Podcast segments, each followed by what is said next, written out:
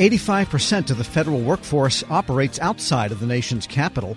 That's why the government has federal executive boards, or FEBs.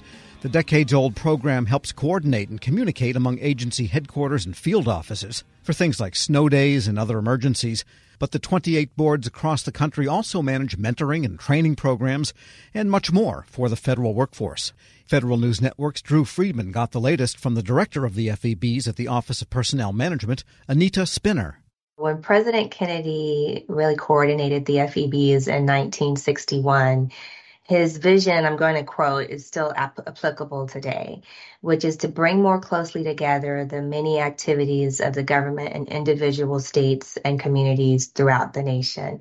So for the last 61 years, that has still been the mission of the FEBs to really improve coordination with those agencies and their respective locations and also with headquarters as well. And one of the things that we've seen, 85% of federal employees are in field locations. And so the boards really ensure that the senior leaders and those federal employees have a way to communicate and share information. So in a nutshell, they strengthen and empower the federal workforce. What does that communication look like and what types of things are you communicating about for federal employees? As noted in the annual report, the communication deals with preparing in events of emergencies, trainings, recognizing federal employees in those respective areas. It also deals with fostering SES partnerships since the board members are the highest ranking senior leaders. And so ensuring that communication and exchange could be through emails, through trainings, through a variety of methods that could happen that way. I'm sure one of the big emergency preparedness efforts that you had underway, at least within the last couple of years, was handling the COVID 19 pandemic. But now, of course, we're a couple years out from that. How have your preparedness efforts or emergency preparedness efforts shifted in the last year? And, you know, are you still looking at anything that's related to the pandemic or some of the changes for the federal workforce that have stemmed from that? That is such an interesting question um, because one of the things the FEBs do is, as interagencies is communicate before an emergency. And so we actually all lived through an emergency where that application became really real to everyone. But of course, headquarters leads those efforts. And so any communications that FEBs sent out in regards to that was an amplification of headquarters messaging. And so, and we continue to really have our same posture. Nothing is really quite different on that as we we move forward. And when you are communicating, when FEBs do communicate, what does that really look like? Is it emails? Is it meetings, uh, phone calls? How are you guys really communicating all of this information among the different FEBs? So the local agency heads that are board members, they have direct responsibility to make decisions for emergency information. So what FEBs will share information. So whether it's from the NOAA Weather Service, so they would basically put all the information in one place through email, maybe through a meeting, that those local agency heads can make the decision. So it's a way for them to be able to accomplish their mission.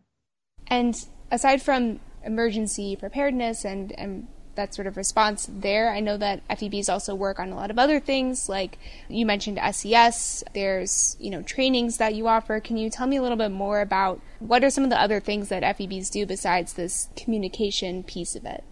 So the senior executive members are actually board members. So they're the ones who actually will do the communicating and collaboration. But when it comes to other things, it depends on the needs of the community. And that's what I love about FEBs. We say it's a national network with local connections. So what are the needs that have been identified by the senior leaders for those respective employees? So is it leadership development in their respective areas? There could be programs developed around that. Could it be just really a succinct retirement training? So like we have a training that's been put together, what's in your retirement wallet, where really federal employees in those respective areas can hear about all the various components of their retirement right from the experts. So whether it's OPM, you know, HHS, all of the components hearing from that. So it depends on the needs of the area. And that's one of the things as an interagency organization, FEBs do really well is to be responsive to those needs. Another thing I I was kind of curious about with FEBs I know there are 28 of them. How is that number determined or how is the location determined? Is it just based on clusters of, of agencies or federal employees working across the country? How does how do you map out where FEBs should exist? So, as mentioned on our website, um, it was one that's one of our frequently asked questions. Um, right now, the FEBs are located where there are a large concentration of federal employees, and so that's just generally how it's been determined previously. The other thing that I did want to talk about about FEBs is some of the recent changes that have come from both the fiscal 2023 uh, budget and the 2024 budget request. So I know that one thing that has been on the mind, I guess, of FEBs is having stable and predictable funding. How would that change things for FEBs? Yes, I'm not at liberty to go into the details about the budget process and how that worked, but I will say one of the things that you probably noticed is that there's now a collaboration between OPM, OMB, and GSA. And we truly have modeled the FEB mission for interagency partnerships. And so we're still setting up the foundation, um, but we really are excited to be able to see when you have maybe a more stable interagency funding model and the shared governance, how it will allow us to be able to expand services and build the structure. But we're still in process of that. So we don't have any final things to share on that at this moment. And just for my own understanding, how does the FEB funding work currently if you don't have this what they call in the budget request stable and predictable funding? What does what does your current funding um, actually look like? So when President Kennedy established the program in 1961, it didn't come with a funding mechanism. So can you imagine a 61 year program because the value of the FEBs has been seen nationwide? Departments and agencies have volunteered to staff the program. And so that, you know, that support will continue and just in a different form. Something else that was in the budget request was the internal governance structure of FEBs. Break down a little bit more for me what exactly that update would look like or what that really would mean for FEBs as well. So it goes back to what I mentioned previously that in the 5 CFR 960, the OPM director is has oversight of the FEB program. So under this new model, it's an expanded governance with OPM, OMB, and GSA. And so at those senior levels, they will be working together to really set the strategic direction for the FEB program. I had a chance to look at the um, 2022 FEB report there is a lot that FEBs did accomplish in the last year. What are some of the things that you found most telling, or is there anything that you want to highlight about some of the recent work that um, FEBs have, have been doing? I really appreciate how they've been able to support their communities, especially recognizing federal employees um, through their award ceremonies and award programs. Um, so many people, there's so much that federal employees do across the nation. And because 85% of federal employees outside of DC, it's a way to recognize those individuals so despite maybe having to shift to virtual platforms where they had that or place-based awards, they've still been able to recognize federal employees. And that's really our goal with everything we do is to really highlight what it means to be a true federal servant, how it can impact the nation. And that's what FEBs have been able to do through their award ceremonies. And so I really appreciate that, as well as being able to have those true interagency connections. And so through those interagency connections and working working together, they've been able to share resources, break down those silos, and be able to help accomplish their agency missions as well together. So in that report, you will see there's some exercises, there's some trainings that were mentioned, of course, supporting CFC, which is really a big portion of what they do as well, and just looking at different place-based programs and supporting early career talent. So working together as respective agencies in those locations have helped to achieve that. So I am just thrilled to be able to see that and how it just has a major impact nationwide. Just from an awareness perspective, how many federal employees know about the work of FEBs? Is it something that, you know, it's pretty common that most agency uh, employees will know what FEBs are? How much awareness do, do FEBs have?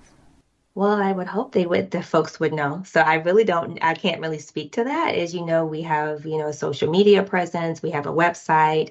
Um, we do make sure that through headquarters, we're sharing information. So um, I would hope that through interviews such as this, and we can just continue to spread the word even more.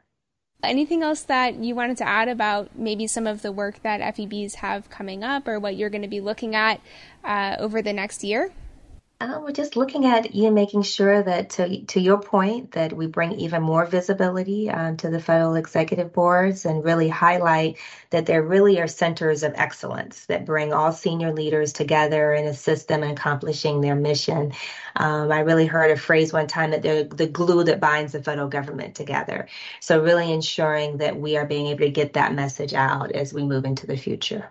OPM's Anita Spinner speaking with Federal News Network's Drew Friedman. Check out Drew's story at federalnewsnetwork.com. Hello, and welcome to the Lessons in Leadership podcast. I'm your host, Shane Canfield, CEO of WEPA. Today I'm thrilled to be joined by Dr. David Wilson, president of Morgan State University. David has had a fascinating career and has garnered a long record of accomplishments from more than 30 years of experience in higher education administration Came to Morgan State in 2010 from the University of Wisconsin, where he was chancellor of both the University of Wisconsin Colleges and the University of Wisconsin Extension. Before that, he held numerous other administrative posts in academia, including vice president for the University of Outreach, associate provost at Auburn University, and um, associate provost of Rutgers. And when we were talking earlier, too, you had just mentioned that you had a um, a wonderful nomination at the American Academy of Arts and Sciences. And David, thank you so much for joining me. Uh, Shane, it is indeed a pleasure uh, to be invited into this conversation with you.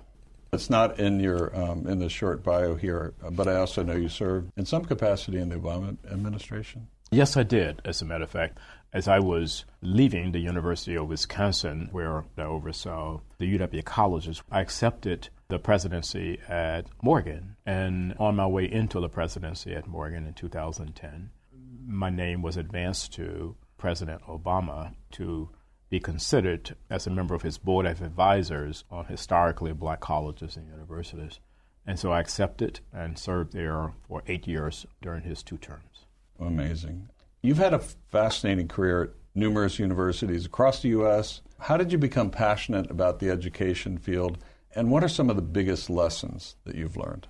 First of all, I was made aware of a quote by Horace Mann, who was a great 19th century educator who really gave rise to public education in the United States. And he was the first to utter the phrase that education is the great equalizer. And why that resonated with me was because I grew up in abject poverty uh, in rural Alabama, and there was no law in Alabama as I was growing up that required black kids to go to school. Uh, I was kind of shut off from formal education on a consistent basis. I didn't get a chance to go to school full time until I was in the seventh grade. We lived on property there that were owned by um, the white landowners.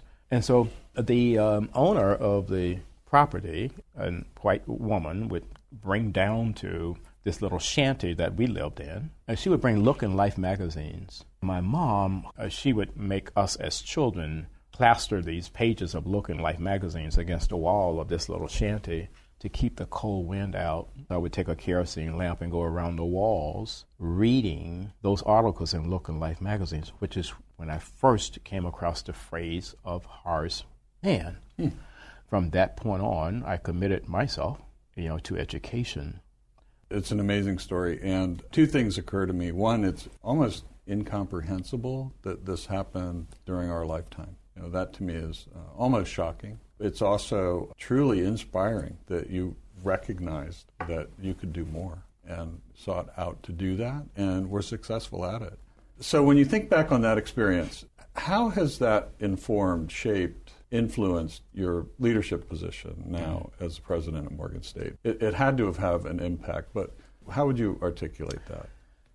So if you go back to that Alabama environment, what I saw it was just so many people, my own brothers and sisters, who were 10 times smarter than I was. But my first five brothers were illiterate. They never got an opportunity to show the nation how brilliant they were. Therefore, I really took on this whole notion that my life had to be about ensuring that individuals who were drowning in potential and they didn't realize it would be in a position where they would realize it. I was never ever about positions that would enable me simply to replicate privilege. I don't care where you went to school. I don't care what type of family you came from. I think that's where sometimes we kind of get education wrong. Uh, we have institutions that want to define themselves uh, based on how many students they don't admit. I'm about just the opposite, taking individuals who are absolutely stellar and don't realize it and bringing that into existence for them. You've had so many opportunities uh, that you could do other things, perhaps at um, larger organizations, but you're where you want to be on purpose, by design, for the kinds of reasons you just talked about, that it's, it's fulfilling. But can you talk a little bit more about that? There have been so many so called top 50 institutions in the United States that have come aggressively after me. And, you know, I flirted with a couple of them, and I went home to Alabama because these two were very serious. And my family is brutally honest with me, and they keep me grounded. So I flew down and began to talk with them about these institutions that were coming after me. I was thinking they would be impressed. And when I finished, my youngest sister said to me, Now, are you finished? Clearly, we are not understanding why you would even consider leaving Morgan. It just reassured me uh, that I'm living my purpose at Morgan. And it is joyful uh, to be at a place where you want to be versus being at a place where others think you should be. One question that I always have to ask is there one leader or maybe a couple of leaders that have inspired you, that have you mentioned Horace Mann. I don't know if, if that fits in this category, but what might be a couple of leaders that you remember that, that inspired you, that gave you purpose, helped shape your life? In 1989, when I was selected as a W.K. Kellogg Fellow, we had to be introduced to leadership that was different in a lot of ways than the leadership that we had been exposed to. In February of 1990, uh, Mr. Nelson Mandela was released and that's where I wanted to go and meet Mr. Mandela. We had no idea that he would grant an audience, and he did. He granted an wow. audience, and uh, Mr. Walter Sisulu did as well. So here I am, having grown up in Alabama. I harbored some anger toward the society there that kept me from realizing my potential and then kept so many others like me from ever realizing their potential. At the end of a conversation that we had, someone asked Mr. Sisulu, We're leaving this conversation thinking that you harbor no anger towards a society that locked you away for 27 years. Are we leaving with the correct conclusion? He said, I harbored no anger or bitterness toward the society that locked me away for all of those years because I and others like me knew that what we were doing was the right thing if you commit yourself to doing the right thing, there should never ever be any space in your heart for anger or bitterness. And that was transformational for me and why I respect and admire Mr. Nelson Mandela and Mr. Walter Sisulu today. That is a great story. And it, you know, with all the accomplishments through your life, I'm sure it had a great impact on your ability to, to go as far as you have, and you're still going. Well, uh, I, I, have a takeaway in, in terms of leadership lessons I've learned. We would be well served as a nation if I think we created these opportunities for young people at various stages to really, first of all, see the United States. And then we need that same opportunity globally. As a result, when you do that, you understand the history over here, you understand the culture over here, you understand, and you got to understand the world beyond an intellectual understanding you want to think of your maturation in a way where your brain can never, ever, ever be hacked. so that's sort of the way. That's sort of the way that I kind brilliant. of see all of that. That's you know? brilliant. And um, being born in rural Southwest uh, Kansas, flyover country, as they say, I can I can tell you that your your comments about travel and getting out, not just reading about it, but actually traveling, it, it really is important it's absolutely critical for someone's personal development. I, I, I happen to think so. Well, Dr. David Wilson, thank you so much. I love every single piece of today, but also your life story. It's really impressive, inspiring, and thank you for sharing it. Shane, today. thank you very much for inviting me to have this conversation with you again. And I'm Shane Canfield, CEO of WEPA. We'll see you next time on the Lessons in Leadership podcast.